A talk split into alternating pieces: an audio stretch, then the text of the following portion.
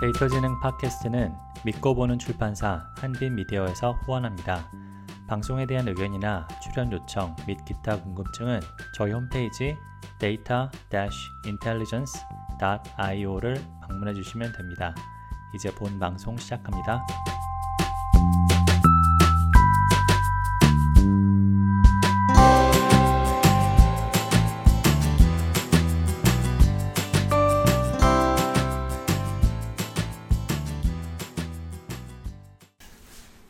네, 안녕하세요. 예, 데이터 진행 팟캐스트 진행을 맡고 있는 김진영입니다. 네, 보통 데이터라면은 굉장히 딱딱한 주제로 생각을 하시는데요. 어, 실제로는 이를 그 다양한 형태로 시각화하는 작업을 통해서 어, 분석에도 도움을 받을 수 있고, 네, 당연히 어, 굉장히 다양한 종류의 이제 어, 경험을 할 수 있는데요. 네, 오늘은 데이터 시각화 및 인포그래픽에 대해서 이야기를 나눠볼까 합니다. 네, 그래서 이번 방송에는 어, 그 인포그래픽 어, 전문가이신 어, 김묘영님과 또 데이터 과학 그 및 시각화에 대해서 다양한 활동하시는 김영웅님 두 분을 모셨습니다. 네, 우선 김묘영님 소개 부탁드릴게요.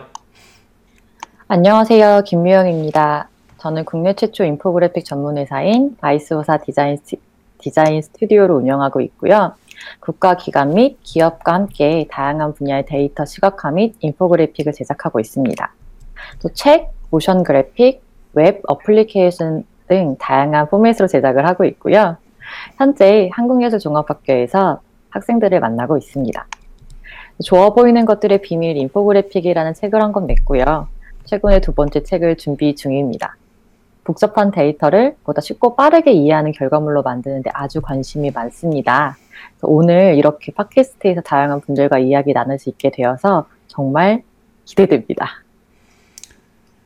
네, 아, 네, 소개 감사합니다. 네, 어, 저는 우선은 국내에 이제 인포그래픽 전문 스튜디오가 있다는 사실도 굉장히 놀라웠고, 어, 그리고, 어, 최근에 이제 그 대표님께서 쓰신 책도 읽어봤는데, 네, 인포그래픽이라는 게 굉장히 다양한, 어, 어, 가능성이 있다, 뭐 이런 생각을 했거든요. 네, 그래서 그 말씀 좀 더 자세히 들어보기로 하겠고요. 네, 또 영웅님, 저희 어, 운영진 중 한 분이시기도 하시죠? 네, 영웅님 간단히 소개 부탁드릴게요. 네, 안녕하세요. 김영웅입니다. 저는 한국에서 경영학을 전공하고 있는 대학원생이고요. 어, 약 2년 전에 데이터 시각화 교육 프로그램을 운영했었고, 얼마 전에 작년에는 여학생을 대상으로 하는 data science 교육 프로그램인 데잇걸즈를 계획하고 운영했었습니다. 저는 개인적으로는 초보자가 효율적으로 데이터 과학을 배울 수 있는 교육 프로세스와 그다음에 서비스나 product를 만드는 요소로서의 데이터 과학 운영에 관심이 많습니다. 저는 김묘영 대표님처럼 책은 아직 없고요. 가끔 브런치에 책을 읽고 있습니다. 책을 아 브런치에 글을 쓰고 있습니다. 네 반갑습니다. 네, 영웅님께서는 뭐 데이터 뭐 전공자는 아니지만은 데이터 교육 관련해서 다양한 뭐 프로그램 하고 계시기 때문에 오늘은 이제 어 일반인들이 이제 인포그래픽이나 이제 정보 시각화에 대해서 어 궁금한 점에 대해서 어 좀 질문해 주시고 또 온라인에서 지금 저희가 방송을 생방송 진행하고 있기 때문에 질문을 아마 하, 해주실지 않을까 생각이 되는데 영웅님께서 좀 정리해서 예, 전달해 주시면 좋겠습니다. 네 그리고 오늘 방송은 사실 그 정보 시각화 주제이기 때문에 어, 시각 자료가 사실 필요해요. 그래서 저희가 어, 유튜브 지금 생방송에서 사용할 이제 자료를 어, 저희 출연진이 어, 의논을 해서 만들었는데 네, 그 팟캐스트에는 저희가 최대한 자료를 좀 설명을 드려서 예, 이해하실 수 있도록 하겠고요. 만약에 이제 필요하시면 저희 유튜브 어, 링크를 드릴 테니까 거기서 이제 그 영상을 보시거나 아니면 슬라이드를 공유를 할 테니까 슬라이드를 보시면 예, 될 것 같습니다. 네, 그러면 이제 실제로 시작을 해볼게요.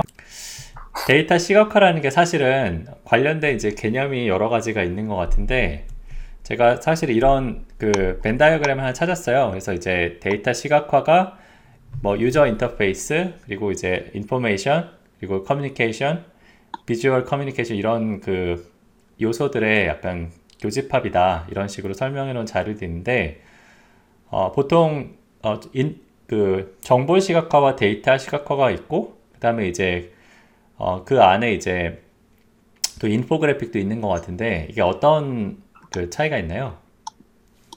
우선 데이터 시각화 같은 경우는 특별한 어떤 목적이 있다거나 아니면 어떤 메시지를 담아야지라는 생각을 가지고 만든다기보다는 다량의 가공되지 않은 데이터를 통계와 알고리즘을 통해서 일차적으로 시각화하는 거라고 생각해 주시면 될 것 같아요. 그의 반면에서 인포그래픽 같은 경우는 단순히 그냥 보기 좋게 시각화하는 것이 아니라 명확한 목적과 핵심 메시지를 가지고 뭐 차트나 지도, 아이콘, 뭐 그래픽 사진 등을 적극적으로 활용해서 보다 이해하기 쉽게 표현하는 것이라고 생각해 주시면 될 것 같습니다. 뭐 데이터 시각화 같은 경우는 시각화 대량의 데이터 속에서는 볼 수 없었던 걸 시각화하고 나면 어떤 관계가 있는지 아니면 어떤 흐름이 보인다라든지 맥락을 읽어낼 수 있다라든지 라는 장점이 좀 있을 수 있을 것 같고요. 그러면은 어 그러니까 데이터를 가지고 작업하는 그 데이터 뭐 과학자라면은 데이터 시각화를 일단 먼저 하고 그 다음에 어느 정도 이제 어 그 데이터가 정보가 됐다 약간 그러니까 뭔가 가공이 되고 뭔가 어, 좀 유용한 그 형태가 됐다 이제 그러면 그때 어, 정보 정보 시각화 및 뭐 인포그래픽이 들어가는 뭐 그런 걸로 이해를 해도 될까요? 그쵸. 뭐 예를 들임 예를 든다면 뭐 코카콜라가 전국에서 얼마나 팔리고 있는지를 그냥 지도 위에 표시를 했다 라고 하면 그건 데이터 시각화일 거고요. 그런데 그렇게 표시를 하고 봤더니 특정 지역에서 코카콜라가 많이 나간다는 걸 알게 됐고 또 그게 신기해서 조사를 해봤더니 뭐 예를 들면 특별한 이유가 있었다 라고 하면 그런 얘기를 담아서 인포그래픽을 제작할 수 있겠죠. 음. 네, 그렇게 생각하시면 조금 더 쉬울 수 있으실 것 같습니다. 그러니까 어떤 메시지를 확실하게 담아주려고 하는 게 이제 인포그래픽이라고 얘기를 할 수 있는 거죠. 네. 그러니까 마치 그러니까 데이터 과학자가 이제 데이터를 가지고 작업을 하지만 그게 거기서 정보가 나오고 나중에 이제 knowledge 지식이 나오는 것처럼 네. 데이터 시각화 그다음에 이제 그게 이제 정보 정보 시각화 그리고 이제 인포그래픽 이런 식으로 좀 더 그 작업 단계에 따라서 좀 더 심화가 된다. 약간 이렇게 어 좀 이해가 되는 거네요. 네, 네, 네. 네. 네. 어쨌든 뭐 지금 사실은 이 많은 청취자분들께서 네, 데이터라면 굉장히 어, 딱딱하고 뭔가 뭐 수학이 들어가고 뭔가 통계가 통계를 알아야 될 것 같고 네, 어, 그런 인상을 많이 갖고 계실 텐데 네. 어, 그 대표님께서는 사실 어떤 그 백, 백그라운드에서 이런 일을 시작하게 되셨는지 그리고 뭐 어, 데이터 관련돼서 이제 뭐 데이터 엔지니어도 있고 데이터 뭐 과학자도 있고 그런데 뭐 데이터 시각화의 매력이랄까? 아니면 뭐 왜 데이터 시각화에 신경을 써야 되는지 뭐 그런 거에 대한 생각이 어떠신가요? 어, 우선 제가 시작하게 된 계기는 저는 대학교 다닐 때 전공이 interaction design이었어요.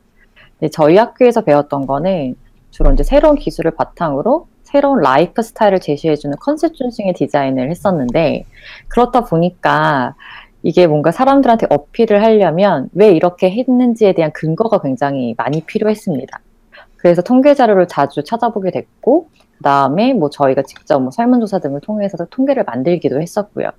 근데 이제 이렇게 다량의 통계를 모아놓고 나면 발표를 할 때 이 통계 자료를 뭐 엑셀 파일로 보여준다거나 이런 거는 사실 이제 보시는 분들이 이해가 안 되시니까 그 다음 단계로 진행이 잘 되지 않았어요. 어떻게 하면 다량의 통계를 좀 보기 좋게 이해하기 쉽게 바꿀 수 있을까 하고 고민을 하다가 해외에서 이미 2000년대 초반부터 인포그래픽이라는 것이 상당히 인기가 있다는 것을 알게 됐고요. 결과물들을 보고 이제 스터디를 하면서 이제 관심을 갖게 됐는데 원래 학교에 다닐 때도 더 어릴 때에도 어, 효율적인 걸 굉장히 좋아했어요. 그러니까 최소의 노력으로 좋은 결과를 내는 것. 그 시험 공부를 할 때도 책을 다 보는 것보다는 핵심만 딱 봐서 시험을 잘 봤으면 좋겠네. 많이 놀아야 되니까. 이런 생각을 많이 했던 사람이라 책을 보다가 모르는 것만 뭐 따로 이렇게 한 장으로 정리해서 시험 전날에는 이제 그것만 보는 음, 사람이었는데 그렇다 보니까 다량의 데이터를 효과적으로 보여줌으로 인해서 사람들이 보다 빨리 이해할 수 있게 되는 부분에 굉장한 짜릿함을 느꼈어요. 음. 그래서 이제 이 부분에 대해서 공부를 하게 됐고 뭐 사실 저도 베이스가 통계나 이쪽은 아니라서 제가 data scientist가 되기에는 이렇게 과정도 좀 멀었고 그 부분보다는 이제 시각화 돼서 커뮤니케이션 하는 부분에 관심이 많았던지라 아예 그런 부분으로 창업까지 하게 되었습니다. 국내에 있는 아직 전문적으로 했던 회사는 없었던 상황이라 네, 창업을 해서 지금까지 하게 되었습니다. 음.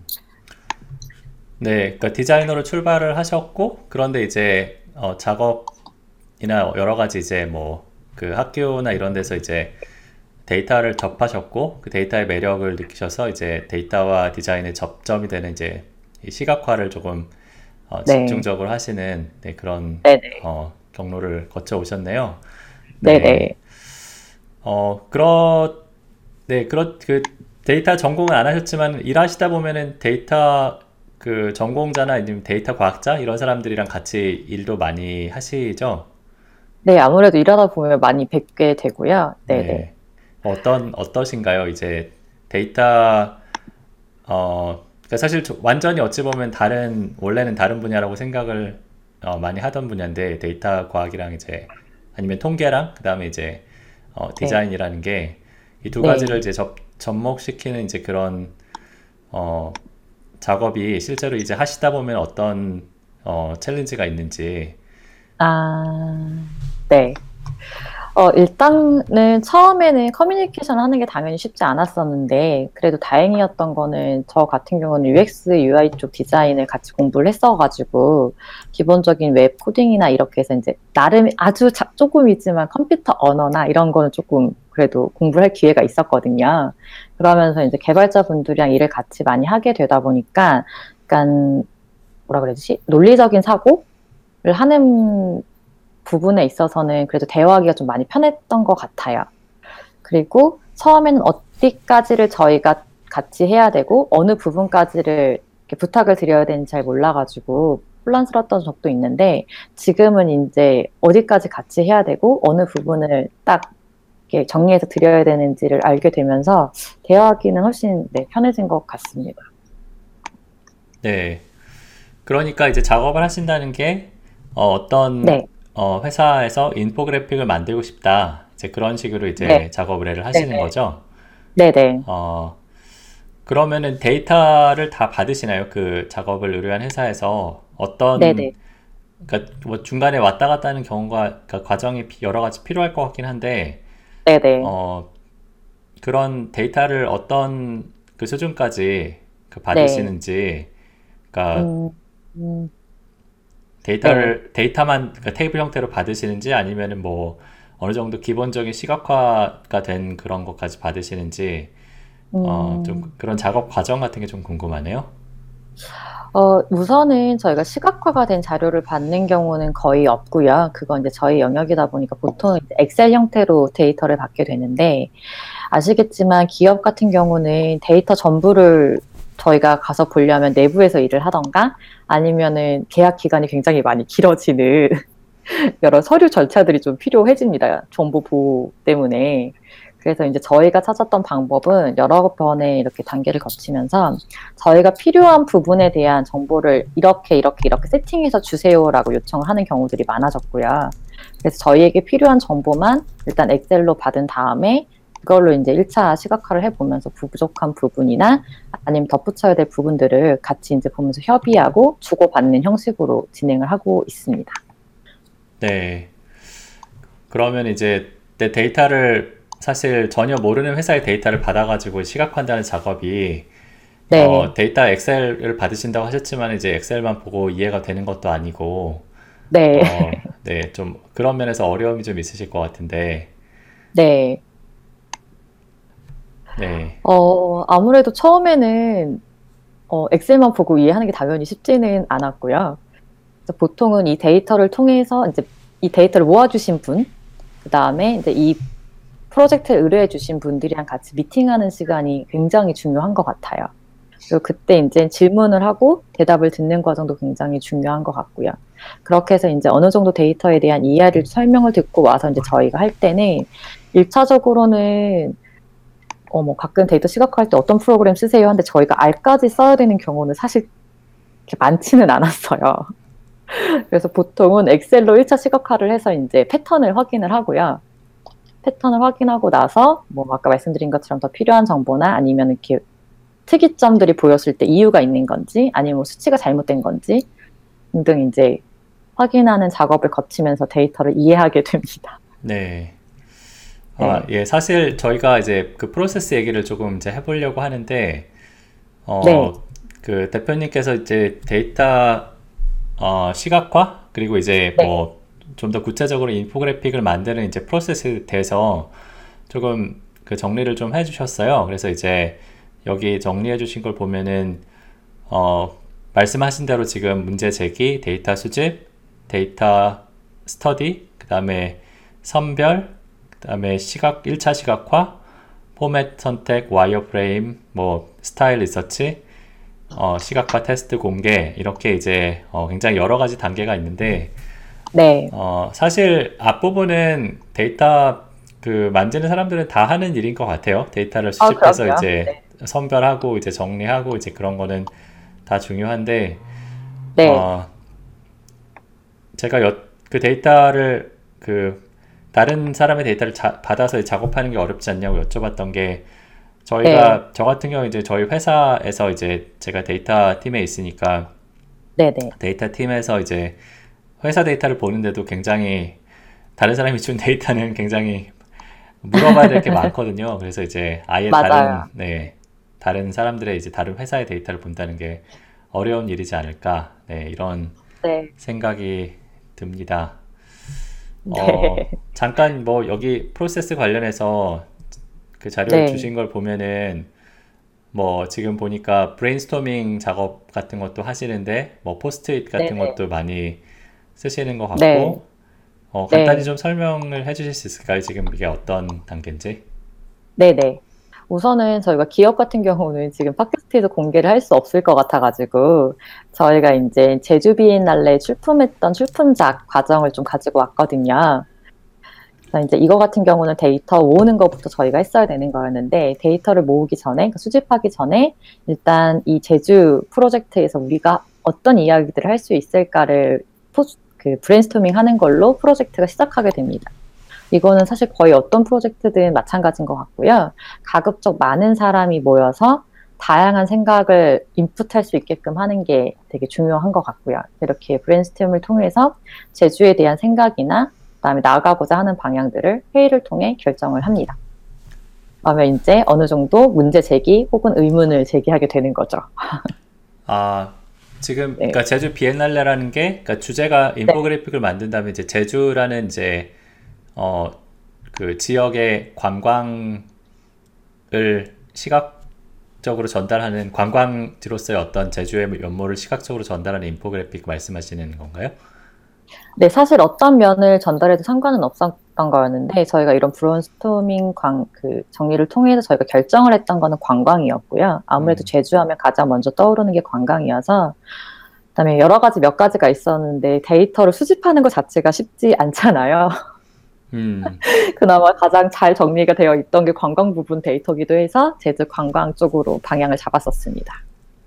아, 네. 그러니까 네. 제주, 그러니까 주제를 특정한 주제를 가지고 시작을 해서 이제 이거는 데이터를 나중에 모으시는 그런 과정으로 지, 진행을 하신 거네요. 네, 그러니까 여러 가지 가능성을 좀 열어두고 세네 가지 정도 주제를 정한 다음에 음. 거기에 관련된 데이터가 있는지를 리서치를 합니다. 음. 그래서 이제 지금 보시는 사진에서 위쪽에 숫자만 쭉 적혀 있는 게 이제 여기저기 통해서 관에 전화도 해보고 구글에 리서치도 하고 하면서 모았던 엑셀 자료인 거고요. 저희가 원했던 자료들이 다 세팅이 되어 있지는 않았었어요. 그나마 가장 정리가 잘 되어 있는 게 아까 말씀드린 것처럼 관광 쪽 데이터여서 일단 엑셀을 확인을 해보고 너무 빈 곳이 많진 않은지 아니면 뭐 숫자가 일정치가 않다든지 뭐 이런 이상이 없는지 확인을 하고 나면 아래에 있는 것처럼 시각화를 일차적으로 하게 되는데 보통 저희 같은 경우는 막대 그래프나 bubble chart로 일차 시각화를 해서 이 데이터가 의미가 있는지 어느 부분에 이제 뭐 포인트가 있는지를 찾게 됩니다. 그러니까 데이터를 읽는 거죠. 1차 시각화를 통해서. 왜냐면 저희 숫자만 봤을 때 눈에 잘 안 들어오거든요. 음, 네. 그러니까 이 부분은 데이터 시각화인 거네요. 그렇죠? 아까 데이터 개념, 시각화입니다. 개념 정의를 한 걸로는 그러니까 정말 네네. 데이터에 뭐가 있는지 모르기 때문에 그걸 찾기 위해서 이제 살펴보는 네. 이제 그런 단계인 거고 네. 네. 네. 네, 그러면 넘어가서 스타일 네. 리서치라는 단계에서는 어떤 일이 이루어지나요? 그래서 앞에가 어 앞에부터 연결해서 설명을 드리면 저렇게 봤을 때 이제 패턴이나 맥락을 이제 저희가 읽게 돼요. 라고 하면 이제 관광 각 그 제주도의 유명한 관광지에 관광객이 얼마나 많이 모였었는지 뭐 이런 데이터였었거든요. 그래서 이제 저희는 제주로 뭔가 이렇게 그 사람들이 많이 관광객이 엄청나게 늘어나고 있는 상황이었기 때문에 점점 많은 사람들이 모인다라는 걸 시각화를 해주고 싶었고 그렇다고 하면 어떤 스타일이 어울릴까라고 고민을 하다가 배경은 조금 어둡고 사람들이 많이 모이는 점을 뭔가 이렇게 IJ 음, 그래픽화해서 버블 차트로 표현을 하면 어떨까라는 생각을 하면서 이제 스타일 리서치를 한 거고 그때 이제 선택됐던 네, 이미지들이 있습니다. 음, 저희는 사실 이 부분을 굉장히 중요하게 생각하는데 어쨌든 시각화를 하게 되면 커뮤니케이션이 시작이 됐다고 저희는 보거든요.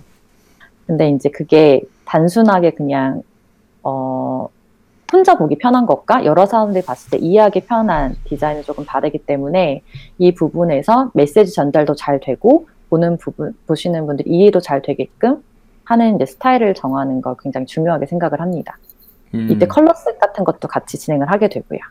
음, 그러니까 이제 네. 아까 보여주신 이제 데이터 시각화 단계에서는 그러니까 그 데이터에 있는 패턴을 찾아내는 게 중심이고 이제 네. 패턴이 어느 정도 나왔으면 이 패턴을 어떤 식으로 시- 시각화하는 게 가장 효과적일 것인가 그런 네. 그런 어, 고민을 하시는 단계인 것 같네요. 보니까 네. 어 아까 아까는 그냥 그 막대 그래프나 이제 그냥 버블 차트 같은 게 있었던 것 같은데 네. 이번에는 굉장히 어 지도에 이제 뭐 굉장히 여러 가지 네.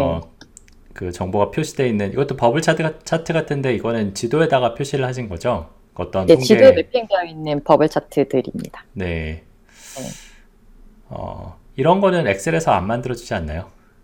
안 되죠. 여기서부터는 그 전까지는 엑셀로 해도 됐고요. 사실 아까 그 버블 같은 경우도 저희는 이제 일러스트로 옮겨서 작업을 했던 거긴 한데, 왜냐면 앞으로 계속 일러스트레이터로 작업을 할 예정이었거든요. 이번 음. 작업 같은 경우는. 음, 그래서 이제 이렇게 스타일 리서치가 끝나게 되면 필요한 정보가 다 선별이 이미 됐다는 상황, 된 거기 때문에 이제부터는 일러스트레이터로 작업을 진행합니다. 음. 네. 근데 사실 어 데이터를 그러면은 가지고 이제 예를 들어 그 버블 차트를 어떤 그 맵에다 옮기는 작업이라면은 그걸 정확하게 네.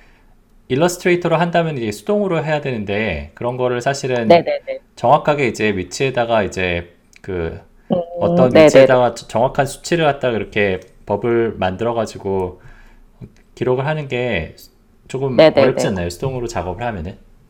아, 근데 그 전 단계 카토나 아니면 타블로 같은 이제 프로그램을 이용해서 시각화를 하고요. 아, 이거 같은 경우는 좀 특수 케이스였던 게 모션으로 정, 영, 그러니까 영상으로 만들어서 전시를 할 예정이었었던 음. 거여가지고 보통은 이제 그런 프로그램을 써서 시각화를 하면 작업이 끝나는 건데 음, 얘는 그거를 이제 놓고 사실상은 일러스트로 다시 디자인을 입혀서 영상 파일로 넘기는 작업이 좀 필요했습니다. 아시겠지만 지금 기존에 나와 있는 시각화 tool을 그대로 영상으로 넣을 수는 없거든요. 음, 네.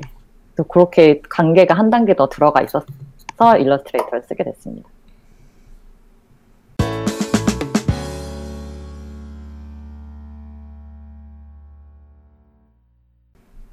네. 영웅님도 시각화 작업을 이것저것 하셨던 걸로 기억을 하는데 어떤 도구를 쓰셨나요?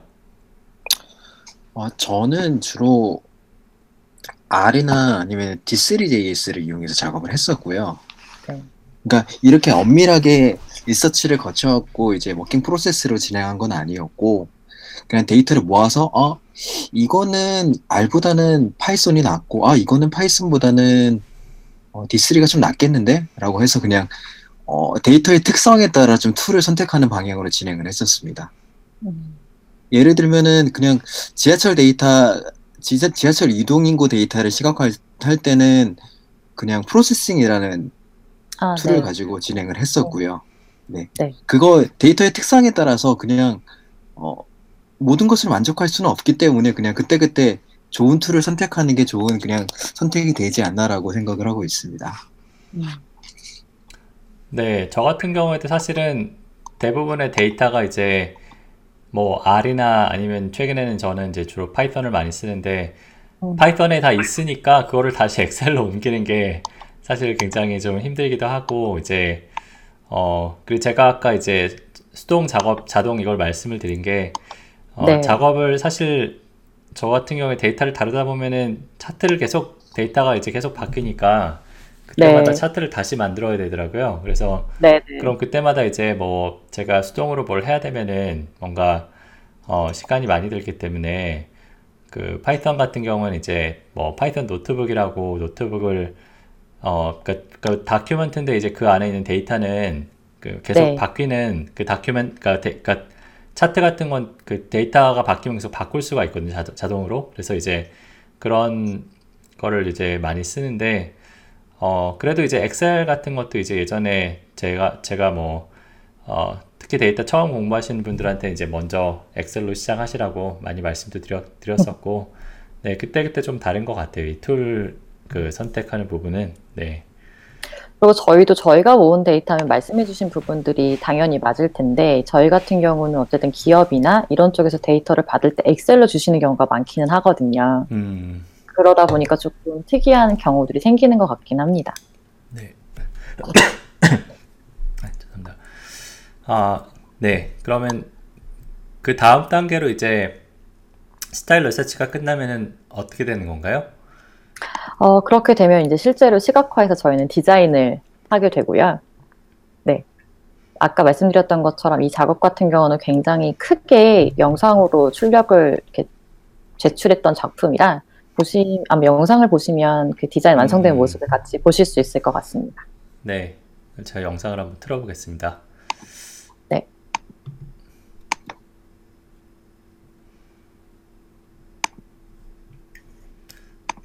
어, 사운드가 안 나오네요. 아, 사운드가. 네.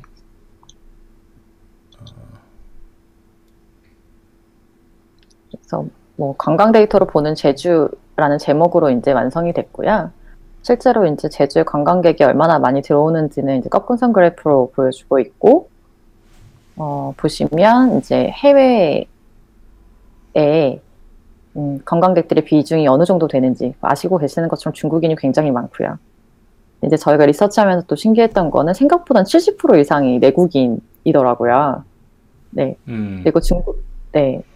그러고 이제 뭐 다들 제주도 하면 자연관광지나 뭐 아니면 네, 지금 보시는 예쁜 바다 같은 자연관광지를 주로 많이 떠올리시게 되는데 최근에는 박물관이나 아니면 미술관 같이 이렇게 조금 여가생, 문화생활을 즐길 수 있는 요소들이 많이 늘어나고 있어요. 그래서 이제 기사에서 많이 늘어났다는 얘기를 보고 실제로 어느 정도 늘어났는지를 저희가 지도에 매핑을 해본 거고요. 음, 아, 이게 네. 애니메이션이네요. 음, 네네네. 전부 애니메이션에 들어가야 되다 보니까 이제 여러 가지 tool 한꺼번에 다 쓰는 그러느라 음. 더 힘들었던 작업이었습니다. 아, 네. 정말 네. 지금 나오는 장면이 이제 그 버블 차트로 맞습니다. 그 버블 차트 이제 움직이는 버블 차트로 이제 제주도의 어떤 관광지가 그 시간 시간에 따라서 이제 방문자가 늘어나고 이제 줄어들고 약간 이런 거를 보여주시는 건데 네. 어, 이거 엄청 고된 작업이셨을 것 같아요. 어, 뭐, 그렇습니다. 그래서 저희도 사실 이거를 웹 형태로 만들면 굉장히 작업 공정이 줄기 때문에 네네네. 그렇게 만들어서 그냥 띄울까 했었는데, 그렇게 이제 작업을 해놓고 보니까, 이 추이를 전부 봐야 저희가 하는 이야기들을 전달 받으실 수 있는데, 보통 한 해 연도만 보고 나가시게 되더라고요. 그러니까 끝까지 추이를 다 보기가 쉽지 않으신 거죠. 왜냐면 웹은 클릭해서 보는 방식이다 보니까. 그래서 음, 이제 전시 작품이고 어쨌든 보는 보시게끔 만들어 드려야 되니까 네, 노가다를 아무튼, 많이 들여서 영상을 만들게 됐습니다. 네, 되게 어, 훌륭한 네. 네, 작품인 것 같은데요. 네. 아, 네, 감사합니다. 그, 네, 저는 그거 생각이 나요. 예전에 겟마인더라고. 아, 네, 네, 네. 아시죠? 그, 네, 네. 그러니까 시간에 따라서 이제 선진국과 후진국의 어떤 개발도상국의 네. 이제 GDP나 이제 이런 게 어떻게 바뀌는지를 네. 거, 거기서도 이제 딱 비슷한 거기서는 이제 지도는 아니었지만은 어쨌든 그 버블 차트에 이제 움직이는 크기도 바뀌고 네. 이제 위치도 네. 바뀌고 약간 그런 식으로 이제 보여줬던 것 같은데 애니메이션이 좀 네. 네, 전통적인 시각화 버블 차트라는 이제 전통적인 시각화에다가 이제 그런 시간 시간이라는 하나의 요소를 더하니까 굉장히 새로운 형태의 약간 어, insight가 많이 나왔던 게 아닌가 뭐 이런 생각이 드는데 네. 네. 아, 이런 거구나. 네. 조금 감이, 역시 봐야지 네. 조금, 네, 감이 오는 것 같고요. 네, 이거 들으시는 네. 분들도. 실제로 이거는 갑자기 질문이 나왔는데. 네. 네. 그 Gapminder라는 프로그램도 한국에서 infographic이나 데이터 시각화 실무에서도 활용이 되나요? 어, 개인적으로 Gapminder보다는 다른 프로그램 아까 말씀해 주셨던 걸 더 많이 쓰게 되는 것 같습니다. 음, 네, 저도 한국에선 쓰이는 네. 것을 못 봐갖고.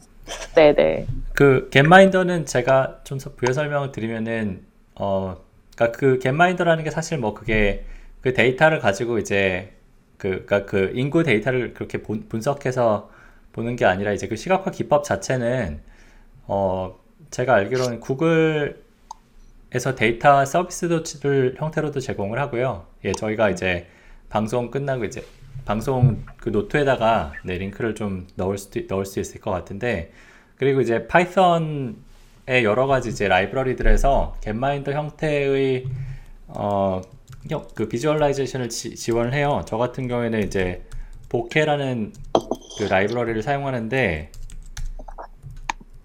네, 거기서 보시면 이제 겟마인더 형태의 어 제가 잠깐 보여드릴 수도 있을 것 같은데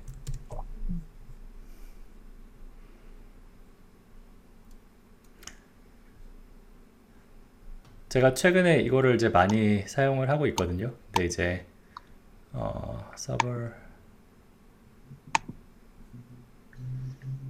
이게 정확하게 똑같진 않은데 어쨌든 결국에는 이제 그 스케러 플랫에다가 이제 애니메이션이 들어가고 어, 네, 이거는 지금 정확하진 않은데, 네, 어쨌든 이런 식으로 이제 데이터를 이제 여러 가지 조작해 가면서 이제 그 뭐 지금 네 이건 영화 데이터에 대해서 이제 음. 다양한 형태를 형태의 이제 시각화를 보여 주는 건데 네 여러 가지 지원되는 라이브러리는 있어요. 그래서 이제 만약 그런 걸 사용하시고 싶으시면은 네 뭐 사용하실 수 있습니다. 네. 네 어쨌든 답변이 되셨는지 모르겠네요.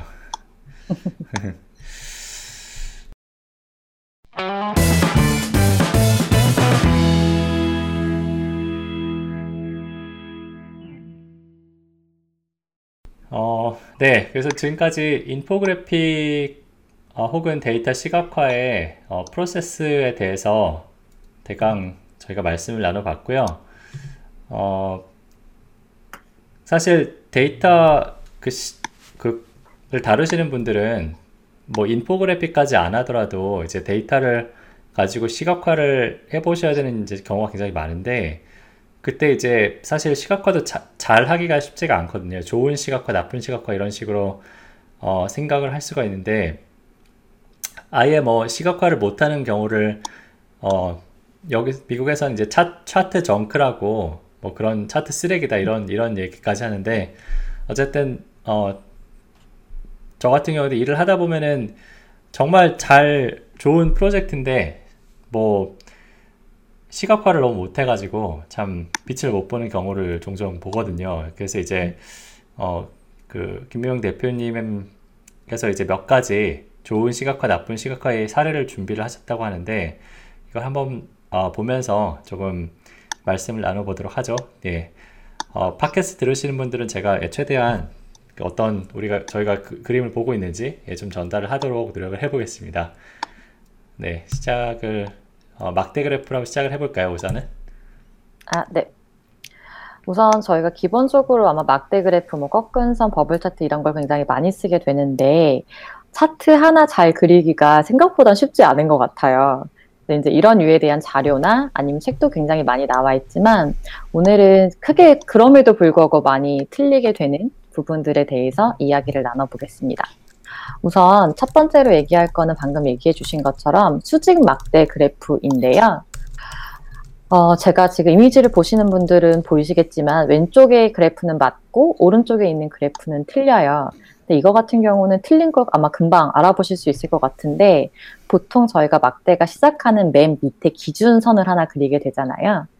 그러고 그 위에다가 뭐 예를 들어 단위가 있게 되면 그 가이드라인 선을 긋게 되는데 그 가이드라인 선보다는 맨 아래에 있는 막대 맨 밑에 있는 선이 가장 굵어야 된다라는 거고요. 그래야 차트가 안정감 있게 보인다라는 이야기를 드리고 싶었습니다. 음, 네. 저는 이런 것까지 생각을 못, 미처 못했는데, 어, 네. 그러네요. 그리고 이런 그 Y축 같은 게 0부터 보통 네. 시작하는 거를 어, 권하지 않나요? 이게 안 그러면 이제 스케일이 잘안 보이기 있고. 때문에 네. 네 맞습니다. 가급적 0부터 시작하는 것이 좋습니다. 음, 네. 네, 다음 사례로 한번 넘어가 볼까요? 어, 네, 이번에도 이번. 막대 그래프 두 개를 보여주고 계신데 어, 왼쪽에는 어, 왼쪽에 왼쪽 그 막대 그래프는 이제 큰 값이 좀 떨어지는 식, 식으로 보이고 오른쪽은 이제 그런 뚜렷한 패턴이 안 보이는데 이건 어떤 문제가 있는 건가요? 뭐 이거는 case by case일 수는 있겠지만 뭐 예를 들어 월별 데이터에서 1월, 2월 데이터를 순서대로 보여줘야만 한다라는 게 아니라고 한다면 가급적 큰 수를 왼쪽에 그 다음에 큰 수를 두 번째 차례대로 배치를 해줬을 때 데이터를 훨씬 더 빨리 읽을 수 있을 것이다 라는 의미의 이미지였습니다. 아, 그러니까, 그러니까 뭐 예를 네. 들어 시간별, 주- 아, 그러니까 X축에 이제 뭔가 순서가 있는 게 아니면은 Y축, 네, X, X축의 배열을 이제 데이터 크기에 따라서 하면은 어, 훨씬 더 한눈에 들어올 수 있다. 네 맞습니다. 아, 아, 그거 좋은 포인트네요. 저 같은 경우에도 사실, 그러니까 카테고리 데이터를 시각화하는 경우가 많고, 그 다음에 이제, 어, 또 시계열 데이터를 시각화하는 경우도 있는데, 카테고리 데이터는 사실은 저 같은 경우는 그냥 카테고리를 알파벳 순으로도 많이 했던 것 같은데, 네, 어, 그거보다는 데이터 크기에 따라서 하면은, 네, 한꺼번에 볼 수 있다. 네, 좋은 네 맞습니다. 포인트신 것 같네요. 네. 그다음에 다음 사례로 넘어가 보면은 어, 네, 뭐 이, 간단히 그림 설명부터 좀 해주실 수 있을까요? 네, 이거 같은 경우는 뭐 사실 다 알고 계시는 걸 텐데요. 저희가 이제 왼쪽에 그 Y축에다가 기준을 쓰게 되잖아요. 근데 그 단위가 그 숫자를 쓸 때 예를 들어 0, 10, 20, 30, 40, 50 내지는 0, 50, 100, 150 이렇게 알기 쉬운 숫자를 써주는 것이 좋지. 예를 들면 0, 13, 26, 39, 52, 65 같이 뭔가 한 번에 암산이 안 되고 눈에 잘 안 들어오는 숫자로 기준을 잡게 되면 데이터가 더 빨리 읽히지 않게 되기 때문에 기준선을 쓰는 의미가 없다. 그렇기 때문에 반드시 아까 말씀드린 것처럼 뭐 0, 뭐 50, 10, 아, 100이 됐던 읽기 쉬운 가이드를 잡아주시는 것이 좋다라는 이야기를 드리려 했습니다. 음, 네. 그 와, 이런 기준선 같은 경우에도 사실은 어, 기준선을 몇 개를 잡아 잡느냐 뭐 사실 그리고 이제 말씀하신 것처럼 어디에 기준선을 잡느냐 그리고 이제 그 제일 큰 그래프 위에다 여백을 넣어야 되느냐 안 넣어야, 안 넣어야 되느냐 이제 여러 가지 이제 의사결정 네, 있는 것 같은데 뭐 네, 요새는 프로그램의 디폴트가 좋아서 이제 그냥 저 같은 경우는 이제 시각화 프로그램을 쓰면 이제 그냥 나오는 결과가 뭐 괜찮더라고요. 그런데 이제 네, 네, 네. 어, 네, 이런 부분도 있군요. 네. 음, 뭐 요즘에는 프로그램을 쓰면 어느 정도는 잘 나오게 되는데 만약에 데이터가 지나치게 많고 편차가 크면 가끔 기준선이 정리가 잘 안 돼 있는 기준들이 명확하지 않은 경우들이 있거든요. 음, 그럴 때 그럴 일이 없는지는 반드시 한번 체크해 보시는 게 좋을 것 같습니다. 음, 네, 그 차트를 보시, 그러니까 만드신 다음에 Y축을 한번 꼭 확인해 보시는 습관을 기르시면 되겠네요. 네. 네. 어, 그 다음에 이번 그래프는 보니까 어, Y 그 오른쪽 그래프는 굉장히 홀쭉해 보이고 어, 왼쪽 그래프는 조금 어, 제 눈에 좀 뚱뚱해 보이는데 네, 네. 그래프에 어떤 그 폭 같은 것도 조금 생각을 해야 될 게 있나요? 네, 데이터 막대 그래프 같은 경우는 어쨌든 저희가 가장 많이 봐야 될 게 막대인 거고 그 외의 요소들은 전부 이제 도움을 주는 요소라고 생각하시면 되거든요. 그런데 막대의 두께가 막대와 막대 사이의 폭보다 더 좁게 되면 사람들은 막대를 보는 게 아니라 막대랑 막대 사이의 공간을 보게 됩니다. 그러니까 저희 뇌가 그렇게 생겼다고 하더라고요. 그래서 반드시 막대 그래프를 그리실 때는 하나의 막대가 다른 막대의 사이 공간보다 두 배 정도 더 넓게끔 잡아주시면 네, 시각적으로 안정적인 막대 그래프를 그리실 수 있습니다. 아, 그러니까 다시 제가 정확하게 들었는지를 확인해 보기 위해서 네, 어, 말씀을 제가 들은 걸 한번 요약을 해보면은 막대 그래프가 예를 들어서 간격이 이제 막대 그래프의 폭이 1cm다. 그러면 이제 그래프 사이의 간격은 2cm 이상으로 해야 된다. 맞나요? 어, 간격이 더 좁아야 된다는 의미 아니신가요? 그러니까 막- 네 맞습니다. 역시 네. 잘못 들었어요. 막대가 네, 1cm면 네. 막대 사이의 간격은 0.5cm 이하여야 돼요. 아, 아, 예, 예, 예. 제가, 네. 지금 이 시간이 11시를 향하고 있어서. 아, 네. 아니요, 아닙니다. 그, 아, 네. 저도 왼쪽 게 더 좋아 보이네요. 그래서 저는 지금 오른쪽 게 좋은 건가 뭐 이러고 있었는데, 네. 알겠습니다. 이런 건 사실, 어, 데이터 하는 사람들이 거의 신경을 못 쓰는 부분인데, 네.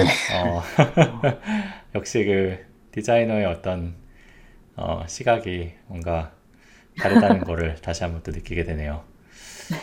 네. 그리고 이번에는 그래프에 이제 표시가 뭔가 들어가 있는데 어떤 어, 사례인가요? 어, 요즘에 전 세계적으로 인포그래픽이 되게 유행이다 보니까 인포그래픽 하면 아이콘을 많이 떠올리시고요. 그러다 보니까 막대 그래프에서도 각각의 항목이 무엇이 나타내는지 빨리 알려주기 위해서 아이콘을 굉장히 많이 사용하고 계세요.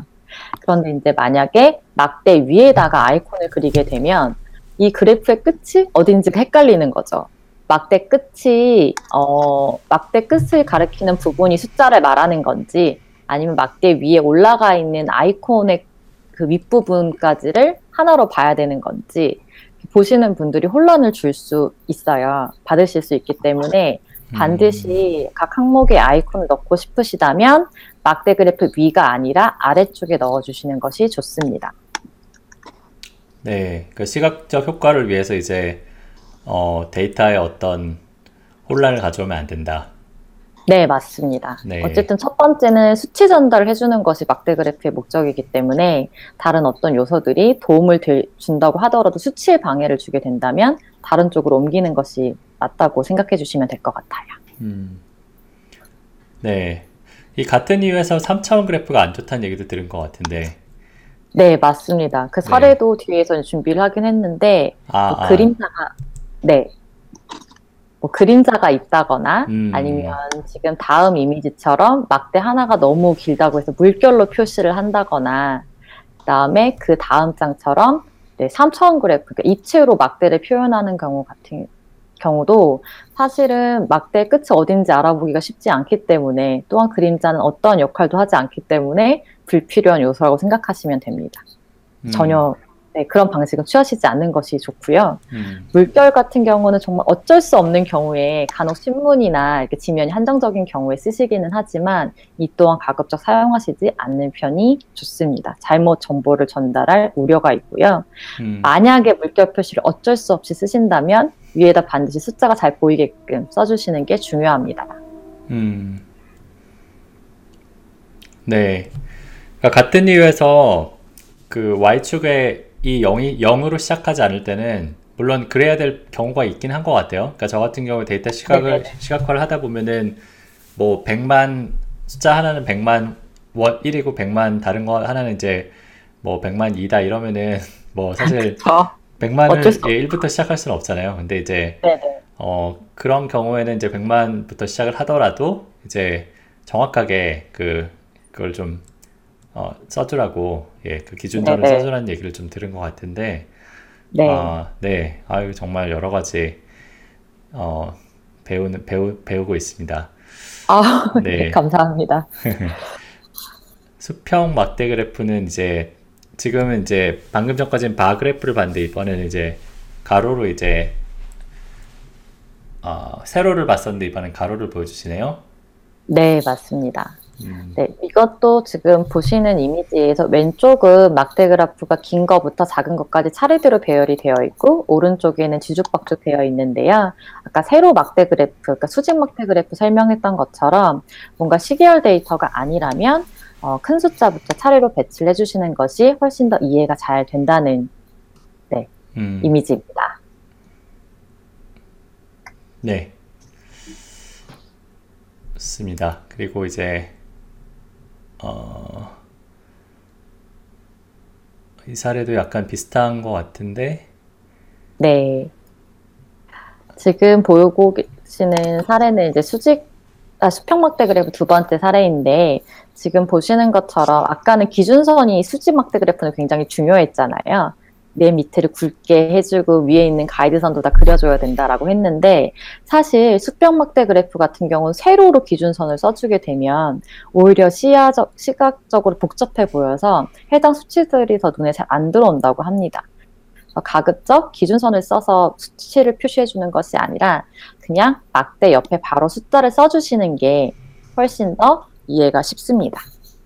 음, 아, 이거는 그냥 세로로 하던 대로 이제 가로로 하면 안 되고, 네. 어, 그게 왜 그럴까요? 그러니까 왜, 저는 사실은 차트 프로그램에서 이제 차트를, 가로 차트를 그리면은, 막대 차트를 그리면 네. 다 오른쪽처럼 그려지거든요. 그래서. 저는 그러려니 했는데, 어, 네. 지금 보니까, 네, 오른쪽이 좀 더 뭐, 어, 일반적인 차트긴 한데, 이제 더, 더 이렇게 뭔가 어지러워 보이긴 하네요. 그렇죠? 아마 아이 트래킹을 생각하시면 조금 더 이해가 쉬우실 수 있는데요. 왼쪽처럼 아무 기준선 없이 항목이 있고, 그다음에 바 그래프가 있고, 바로 옆에 수치가 있으면 일렬로 시선이 이동하게 됩니다. 그래서 바로 정보를 인지할 수 있는데, 오른쪽처럼 항목이 있고, 막대 그래프가 있고, 그 가이드선을 따라서 맨 아래에 수치가 있게 되면 눈이 기역자로 이동을 해야 되는 거고, 데이터가 여러 개면 그 기억을 굉장히 여러 개 글, 일, 음, 그려야 눈으로 데이터를 인지할 수 있는 거라 인지하는 시간이 느려질 수밖에 없는 거죠. 음, 아, 네. 이것도 참, 어, 네. 뭔가, 다른, 네. 네. 다른 세상이 열리는 느낌이네요. 네. 그 다음에는 이제, 어, 바, 그래프인데, 이제, 바그래프인데, 양, 양의 값이랑 음의 값이 동시에 있는 그래프를 보여주고 계신데, 그런 네. 경우에는 이제 세로를 쓰는 게 낫, 맞다고 지금, 어, 보여주시는 거네요? 네, 네, 맞습니다.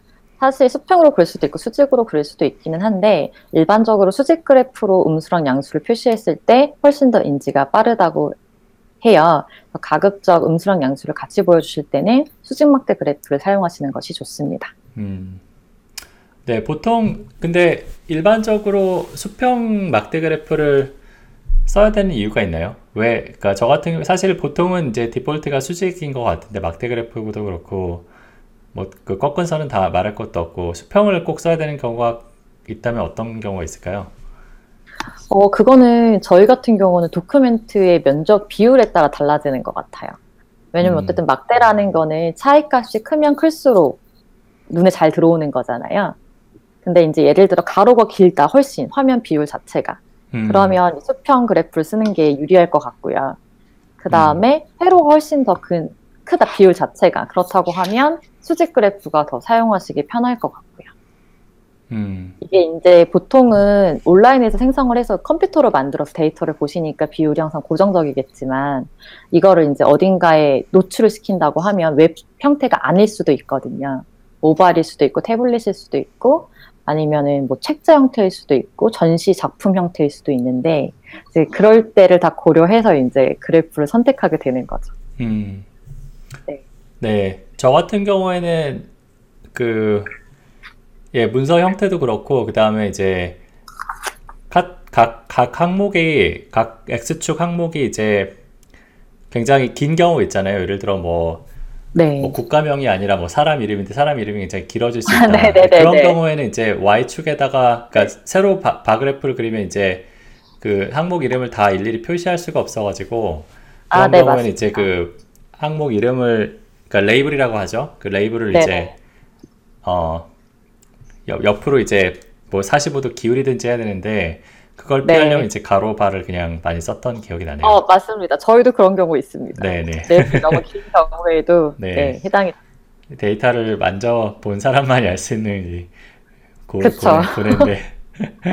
네. 네. 그 다음에 이제 꺾은 선 그래프 가볼까요? 아, 어, 네. 꺾은선 그래프 같은 경우도 마찬가지 약간 수직 막대 그래프랑 같은데 뭐 저희가 기준선을 여러 개를 쓰게 되잖아요. 가이드선이랑 같이. 그랬을 때 맨 밑에 0점이 더 진하게 표현이 되어 있어야 어, 인지하기가 쉽다라는 이야기를 드리고 싶었고요. 음. 네. 네.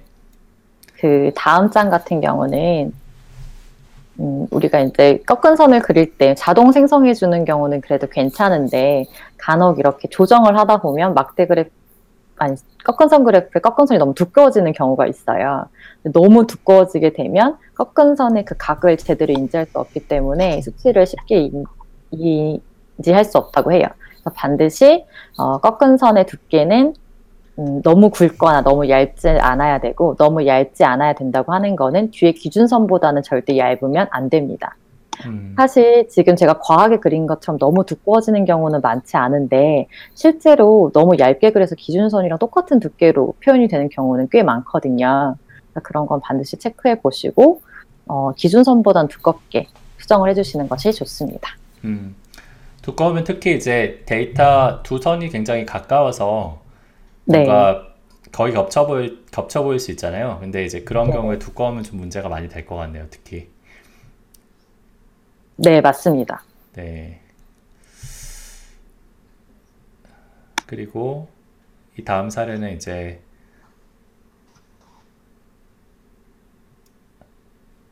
범위, 그러니까 그래프가 차지하는, 그러니까 실제 그래프가 전체 플롯에서 차지하는 그 범위를 말씀하시는 것 같은데, 네. 그래서 가급적 그 화면 안에서 전체의 3분의 2 정도를 차지해 주는 것이 좋다. 그러니까 너무 밑에 쏠려 있거나 너무 위에 쏠려 있게 되면 꺾은 선의 그 각이 뭐라 그랬지? 너무 낮아지면서 인지를 잘 할 수 없기 때문에 전체 도큐멘트의 3분의 2 정도 차지하게끔 꺾은 선을 그 그래프를 그려주시는 것이 좋다고 합니다. 음, 그러니까 너무 위로 붙지도 않고 너무 아래로 붙지도 않고요. 네네. 어느 네. 정도 높이를 유지하고 있어야 꺾은 선을 정확하게 인지할 수 있다는 뜻인 거죠. 음, 그 바그래프는 거의 다 차도 괜찮은데 꺾은 선은 이렇게 좀 남겨놓은 게 좋, 좋, 좋다는 어, 그런 네. 네, 말씀이시죠. 네. 네네.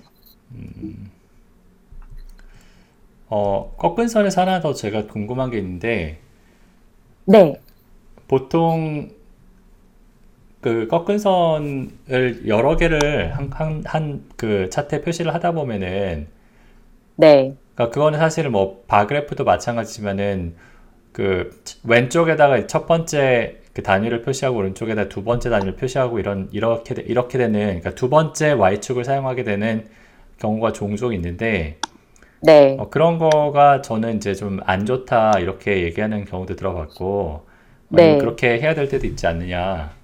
네. 어, 왜냐하면 이제 데이터가 그럼 두 가지가 서로 비교가 안 되는 거잖아요. 웬, 그 사실은 안 되는 거죠. 네, 네. 근데 이제 그런 건 어떻게 어, 보통 조언을 하시는지 좀 궁금하네요. 그러니까 데이터를 여러 개를 한꺼번에 한 차트에 넣어야 되는 그런 경우에 뭐 네. X, Y축을 여러 개를 쓰는 게 좋은 솔루션인지 아니면 이제 네. 뭐 다른 솔루션이 있는지. 어, Y축을 여러 가지로 쓰는 경우는 뭐 내부적으로 이 데이터 너무 잘 알고 있는데 1차 시각화를 통해 뭔가 판단할 필요가 있다라고 하는 경우에는 저희도 아주 간혹 쓰기는 하는데요. 그걸 이제 웹에 공개할 때는 절대 가급적 사용하시지 말라고 말씀을 드립니다. 왜냐하면 처음 보시는 분들은 이 그래프를 그리는 것 자체가 이해를 쉽게 하기 위해서 그린 건데 Y축이 두 가지가 있으면 굉장히 혼란스러울 수 있거든요. 그럴 땐 차라리 데이, 그 그래프를 분리해서 두 개로 보여주는 게 훨씬 더 이해가 빠른 것 같습니다. 보시는 분들이. 음, 그러니까 어 이게 그러니까 뭐 꼭 꼭 안 된다 이런 건 아닌데, 그러니까 말 말 말 말씀을 그러니까 말하자면 이제 그 데이터 시각화 단계에서는 괜찮은데 정보 시각화 네. 단계에서는 이제 좀 피하는 게 좋다.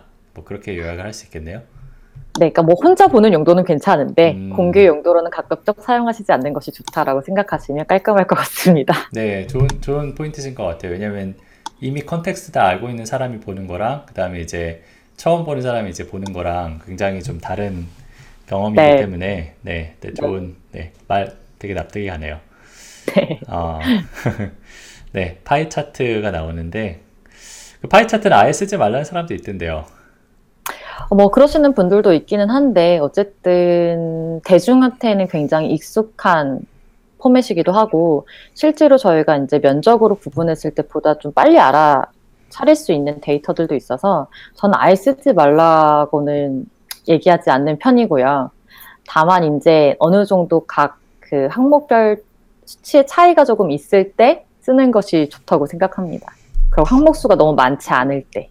네. 음, 그쵸. 그러니까 파이 차트가 사실 되게 시각적으로 잘 쓰면 좋은데 이제 보통 되게 어글리한 게 그 막 뭐뭐 10, 10, 10 그 다음에 11111 이렇게 있으면 이제 그쵸. 그11111 쪽이 거의 안 보이기 때문에 네 그런 건 그럴 좀, 때는 네 네, 파이 차트가 적합하지 않은 것 같습니다. 그런 데이터에는. 네 그럼 그런 데이터에 추천할 만한 시각화가 또 다른 게 있나요? 그러니까 뭐 그러니까 그런 비율을 보여주고 싶은데 파이 형태로는 너무 그런 그 작은 뭐 그런 거는 사실 그 비율을 비율을 보는 게 사실 별로 의미가 없을 수도 있겠네요. 네, 네, 그럴 수 네. 있을 것 같습니다. 네. 어떤 그래프로 보시더라도. 네, 네, 네, 그러네요. 네. 네. 그리고 어, 이 두 번째 파이 차트에서는 이제 파이 차트의 모양을 말씀하시는 것 같은데, 그러니까 항목이 너무 여러 개면 안 될 것 같아요. 사실 음. 파이 같은 경우는 다섯 개 이상이 넘어가게 되면 그 작은 수치들은 거의 인지하기가 힘들어질 수도 있거든요. 그렇기 때문에 반드시 다섯 개 이하로 음, 항목을 정리해 주시는 것이 좋습니다. 음, 그러니까 뭐 기타를 그냥 만들면 되죠, 그렇죠? 그렇죠. 네, 음, 다 모아가지고 작은 것들은 네, 네. 네. 그리고 이제 파이 차트를 시작을 항상 위에서 해야 되나요? 네, 항상 90도, 12시 방향에서 시작을 해주셔야 되고요. 그 축이 삐뚤어지지 않아야 사람들이 정확하게 이제 수치를 이해할 수 있게 되고, 특히 이제 파이 차트도 뭐 자리가 정해져 있다 이렇게 말씀하시는 분들이나 책들이 많이 있었어요. 음, 가장 큰 거는 이제 오른쪽에, 두 번째로 큰 숫자는 그 다음에 왼쪽에, 그 다음에 차례대로 세 번째, 네 번째, 다섯 번째를 배치해 줬을 때 가장 파이 차트가 안정적으로 보이고 이해하기도 쉽다라고 이제 여러분들이 얘기를 해 주셨고요. 다만, 어, 뒷장 이미지처럼 각 항목의 수치가 너무 비슷할 때에는 그냥 시계 방향대로 가장 큰 숫자가 오른쪽, 그 다음이 두 번째, 세 번째, 네 번째, 다섯 번째 배치를 해주시는 것이 더 낫다고 합니다. 아, 그냥 그 저는 제일 큰 거부터 그냥 시계 방향으로 하면 된다고 네. 생각을 했었는데 네. 어, 다 자리가 또 말씀을 듣고 보니까 그러니까 만약에 위에서부터 스캔을 한다면은 차트를 네. 그쵸? 그러니까 제일 그 위, 위에서 위에 가장 큰 항목이 있는 게 조금 더 한꺼번에 트렌드를 보기가 더 편하겠네요. 네네. 보통은 위에서 아래로 글을 읽게끔 사람들이 이제 학습되어 왔기 때문에 음, 그 방식이 조금 더 낫다고 합니다. 네. 아, 그리고 이제 어, 지금 보여주시는 거는 파이 조각 분리는 안 된다.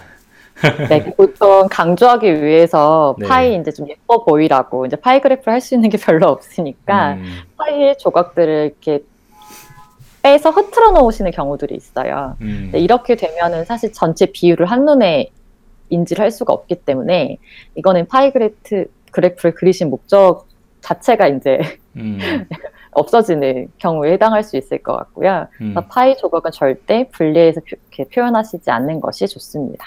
음. 네. 그리고 이거 마찬가지로 3차원 그래프는 어, 좋지 네. 않다. 이거 아마 보시자마자 느끼셨을 텐데 막대보다 더 최악의 경우가 아마 원 그래프일 거예요. 파이 그래프일 텐데 음, 음, 보시면 비율을 전혀 정확하게 인지할 수가 없거든요. 전부 왜곡되어 있기 때문에 음, 절대 3천 그래프는 그리시면 안 됩니다. 음. 네. 어, 아, 시간이 좀 많이 됐는데, 뭐, 버블 차트가 또 보고 이제 좀 잠깐 휴식 시간을 갖도록 하죠. 근데, 네, 그렇게 네. 하시는 게 좋을 것 같습니다. 어, 버블 차트도 사실 저는 되게 좋아하는 게, 네, 버블 차트로 이제 보통, 어, 그 산, 산점도 자, plot이라고, scatter plot이라고 하잖아요. 아, 그 scatter 네네. plot에다가 이제 크기까지 넣으면은, 크기의 색깔까지 넣으면 네 가지를 한꺼번에 표시를 할 수 있기 때문에, 맞습니다. 저 데이터 보는 사람 입장에서 굉장히 좋은, 예. 뭐 거기다 애니메이션까지 넣으면 이제 더, 더, 더, 더, 더, 어, 좋지만은, 근데 버블 차트도 이제 뭔가 고려해야 될 사항이 있나요? 사실 이걸 데이터 시각화 하시는 분들은 전혀 문제될 게 없는데 오늘 들으시는 분들 중에 데이터 시각화를 전공하시는 분들도 있겠지만 비전공자 분들도 계실 것 같아서 준비한 차트 그 페이지예요. 이거 같은 경우는 보시면 아시겠지만 저희가 100과 400이라는 걸 버블 차트로 표현을 해주고 싶은데 자칫 잘못해서 이거를 어 16배 이상 크게 그리시는 경우들이 있거든요. 무슨 얘기냐면 저희가 이제 파이 차트 그 원줄 구하는 공식이나 아니면은 그 원의 면적을 구하는 공식은 다들 기억하실 거예요. 근데 이제 뭐 2파이 r이냐 파이 r 제곱이냐인데 반지름을 이제 착각하셔가지고 특히 디자이너 분들 중에 제곱을 하게 돼버리면 이제 원의 크기 실제 숫자와 전혀 다르게 훨씬 더 큰 원이 그려지게 되는 거죠. 음, 네, 이런 실수들이 실제로 이제 인포그래픽을 할 때는 많이 보여지는 부분이라 네, 한번 꼭 설명을 드리고 싶었습니다. 음. 그러니까 왼쪽과 오른쪽의 차이가 뭐 두 배가 나는 수체가 있을 때 그거를 버블 차트 그린다면은 원을 그릴 때 그 두 배를 그릴 게 아니라 2의 제곱근 그러니까 네. 지름이 그러니까 반지름이 2의 제곱근 그 배가 되는 그런 어, 원을 그려야지 면적은 두 배가 된다는 말씀이시죠. 어, 어, 네네. 네. 저도 이거를 말로 들으니까 굉장히 네, 이거 꼭 한번 어, 네. 슬라이드를 보셔 보시기를 네, 권해드립니다. 네. 네, 그리고 이거는 어 되게 좀 이건 인포그래픽인 것 같은데 거의 네. 어, 지금 왼쪽에 있는 거는 같은 표현 방식이지만 틀린 거고, 이제 오른쪽은 맞는 차트인데요. 이게 이제 인포그래픽 이미지처럼 보이긴 하지만 어쨌든 차트 관련된 얘기라 예시로 준비를 했어요. 이 데이터 같은 경우는 초등학교, 중학교, 그다음에 고등학생, 그다음 대학생, 성인, 노인 이렇게 각 연령별로 얼마나 공부를 몇 시간이나 하느냐에 대한 데이터이거든요. 음, 그래서 이제 저희가 처음에는 이거를 입체로 뭔가 제작을 하려고 어쨌든 꺾은 선 그래프로 표시를 했는데 그러고 나서 이게 저희 전시 작품에 낼 거여서 전문가한테 나중에 전부 컨펌을 받는 시간이 있었어요. 한번 자문을 요청을 드렸는데 그때 딱 보시자마자 어, 이거는 꺾은 속으로 표현할 수 없는 데이터지 않아요? 라고 하시는 거예요. 음, 근데 저희가 너무 여기 집중하고 있어서 너무 간단한 사실을 몰랐던 거죠. 음, 뭐냐면 만약에 한 사람이 초등학교, 중학교, 고등학교 때 각각 얼마나 공부했는지를 보여주는 데이터라면 저희가 꺾은선으로 표시를 해도 무방했을 텐데 이 데이터는 아예 대상 사람이 다르거든요. 전체 초등학생이 얼마나 공부했는지, 중학생이 얼마나 공부했는지, 고등학생이 얼마나 공부하는지에 대한 데이터이기 때문에 사실상 꺾은선을 표현할 수가 없는 거죠. 그러니까 막대 그래프로 표현을 했어야 맞는 데이터인데 저희가 꺾은선으로 표현을 한 거예요. 그러니까 추이로 표현할 수 없는 데이터를. 근데 음. 이런 실수들이 굉장히 많거든요. 왜냐하면 대부분 막대 그래프에 표현해도 되는 데이터를 꺾은 손으로 표현을 해도 문제가 없기 때문에 두 개 혼용하시는 경우가 있는데 어, 절대 같지 않은 그래프이고요. 헷갈리신다면 막대 그래프를 쓰시는 게 좋습니다. 음. 네, 그쵸. 꺾은 선은 이제 뭔가 연결이 돼 있기 때문에 이 전체가 하나의 대상을 의 추이를 보여, 보여 준다는 약간 그런 그 인상을 주는데 그쵸. 네. 막대 그래프는 이게 다 떨어져 있으니까 네네. 네. 알겠습니다. 뭐, 네. 어, 이것도 약간 인포그래픽에서 나오는 사례 같은데 이건 어떤 내용인가요? 보면 왼쪽에 있는 그래프 같은 경우는 그 원의 둘레를 막대 그래프처럼 삼아서 보여주는 그래프예요. 그러니까 막대 그래프를 그리고 싶었던 건데 이 아이를 이제 동그란 원 안에 집어넣다 보니까 이제 원처럼 표현이 되었던 거죠. 네, 아시겠지만 어, 원줄 같은 그 원의 둘레 같은 경우는 파이라는 값을 넣어야 저희가 이제 원의 둘레 값을 구할 수 있잖아요. 근데 아시는 것처럼 파이 값이 3.14 주르륵 나가기 때문에 딱 떨어지는 숫자가 아니에요. 음, 그래서 딱 떨어지는 숫자를 표현할 방법이 없죠, 사실은. 반올림을 하든 아니면 뭐 버림을 하든 올림을 하든 뭔가 처리를 해야 표현이 가능한 거기 때문에 그 어떤 누구도 정확하게 표현을 할 수 없습니다. 수치를 표현할 수 없기 때문에 이런 그래프들이 사실 인포그래픽 쪽에서 해외에도 마찬가지고 국내에서도 뭔가 좀 새로운 걸 찾으려는 노력이 계속 있다 보니까 여러 차례 보여져 왔는데 이건 사실상 틀린 그래프라고 생각하시면 될 것 같고요. 만약에 나는 죽어도 동그라미 안에 여러 가지 항목의 데이터들을 보여주고 싶다고 하시면 오른쪽처럼 보여주시는 게 더 정확한 표현 방식입니다. 그러니까 수치를 원에 원 안에 수치를 표현할 때, 그러니까 그 원 원의 둘레 둘레의 이제 어떤 길이를 가지고 표현할 게 아니라 이제 어떤 그 파이 그 파이의 슬라이스 같은 어떤 그 각도를 가지고 표현을 하라는 말씀이시죠? 예, 면적을 가지고. 아, 면적을 지금 같은 가지고. 경우는 한 음. 파이 안에 여러 가지 가이드선이 지금 들어가 있거든요. 음, 가이드선 하나가 뭐 10, 20, 30, 40을 상징하는 거라 네. 뭐네 칸을 채우면 40인 거고 다섯 칸을 채우면 50을 나타내는 거고 하는 형식으로 되어져 있는 거예요. 그래서 이 네. 방법이 훨씬 더 정확하다라고 네, 정확한 수치를 보여줄 수 있다라는 겁니다. 네. 아, 네. 아유, 뭐, 지금까지 뭐 굉장히 다양한 차트에 대해서 이게 뭐 좋은 차트, 나쁜 차트, 예, 이 두 가지, 어, 그러니까 뭐가 좋은 거고 나쁜 건지에 대한 약간 되게 명확한 좀 기준을 제공해 주셨는데, 네, 저도 뭐 데이터 시각화를 오래 했다고 생각을 했지만, 네, 많이 배울 수 있었던 것 같고요. 지금 뭐 관련된 소, 소- 서적 같은 걸 소개해 주시는 건가요? 네, 맞습니다. 한 가지는 굉장히 유명한 월스트리트 저널에서 나왔던 인포그래픽 가이드고요. 거의 이 책이 이제 바이블처럼 음, 시각화 쪽에 보여주고 있는데 제가 설명드렸던 내용은 전부 이제 이런 책들에서 자세히 표현이 되어 있고 다른 차트도 있으니까 보시면 좋을 것 같아요. 아까 말씀드린 The Wall Street Journal에서 나온 information 인포그래픽 가이드가 한 가지 그 사례일 거고요. 또 한 가지는 데이터 디자인이라는 책이 있어요. 정보 디자인과 시각화 원칙이라는 부제를 달고 있는데 이 책을 보시면 조금 더 많은 사례를 보실 수 있습니다. 네, 아유, 감사합니다. 뭐, 인포그래픽, 과 데이터 그래픽에 대해서, 데이터 시각화에 대해서 예, 굉장히 어, 다양한 이야기 나눠볼 수 있었던 시간인 것 같고요. 네, 지금 시간이 벌써 1시간 15분이 돼서 뭔가 약간 쉬어가야 될 것 같은데, 네, 두 분도 뭐 좀 쉬셔야 될것 네. 같고, 어, 예, 영웅님은 어떻게 들으셨어요, 지금까지?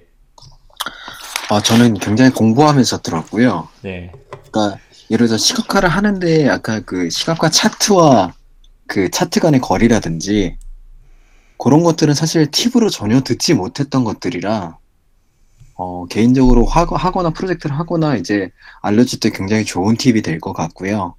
그다음에 아까 알려주신 인포그래 그 월스트리트 저널 Information Graphics 같은 경우는 시각화 쪽에서는 굉장히 바이블로 여겨지는 책이라 대표님께서 소개를 해주실 때 아 역시 좋구나 오늘 좋은 게스트를 모셨구나 오늘 이번 방송 잘 됐구나라는 약간 희망을 계속 뿜뿜 품고 있습니다. 네, 뭐 저도 뭐 제가 만약에 데이터 시각화 얘기를 한다면 절대 이제 그 차트 두께 같은 얘기는 아마 안 했을 텐데, 네. 아, 근데 되게 중요한 부분 같아요. 왜냐면은 시각화가 뭔가 강력하면서 되게 어, 조심을 해야 되는 게 말씀 여러 번 얘기가 나왔지만은 잠재의식에 각인이 되는 거잖아요. 사람이 뭔가 내가 이걸 보고 있어 이렇게 보는 게 아니라 보, 그러니까 뭔가 의식하지 못하는 순간에 뭔가 정보에 대한 인상이 생기는 건데 그런 거를 뭔가 그 그러니까 어찌 보면 의식의 영역이 아니라는 거죠. 그런 면에서 이렇게 좀 섬세한 네, 그런 고려가 좀 필요하지 않나 생각을 해보고요. 네, 그럼 뭐 저희도 잠깐 쉬어 쉬었다가 네, 또 2부에서 네, 찾아뵙겠습니다. 네, 생방송 계신 분들은 어, 저희가 뭐 한 5분 안에는 네, 다시 돌아오겠습니다. 네, 그러면은 어, 네, 2부 다시 어, 2부에서 다시 뵙겠습니다. 예, 감사합니다.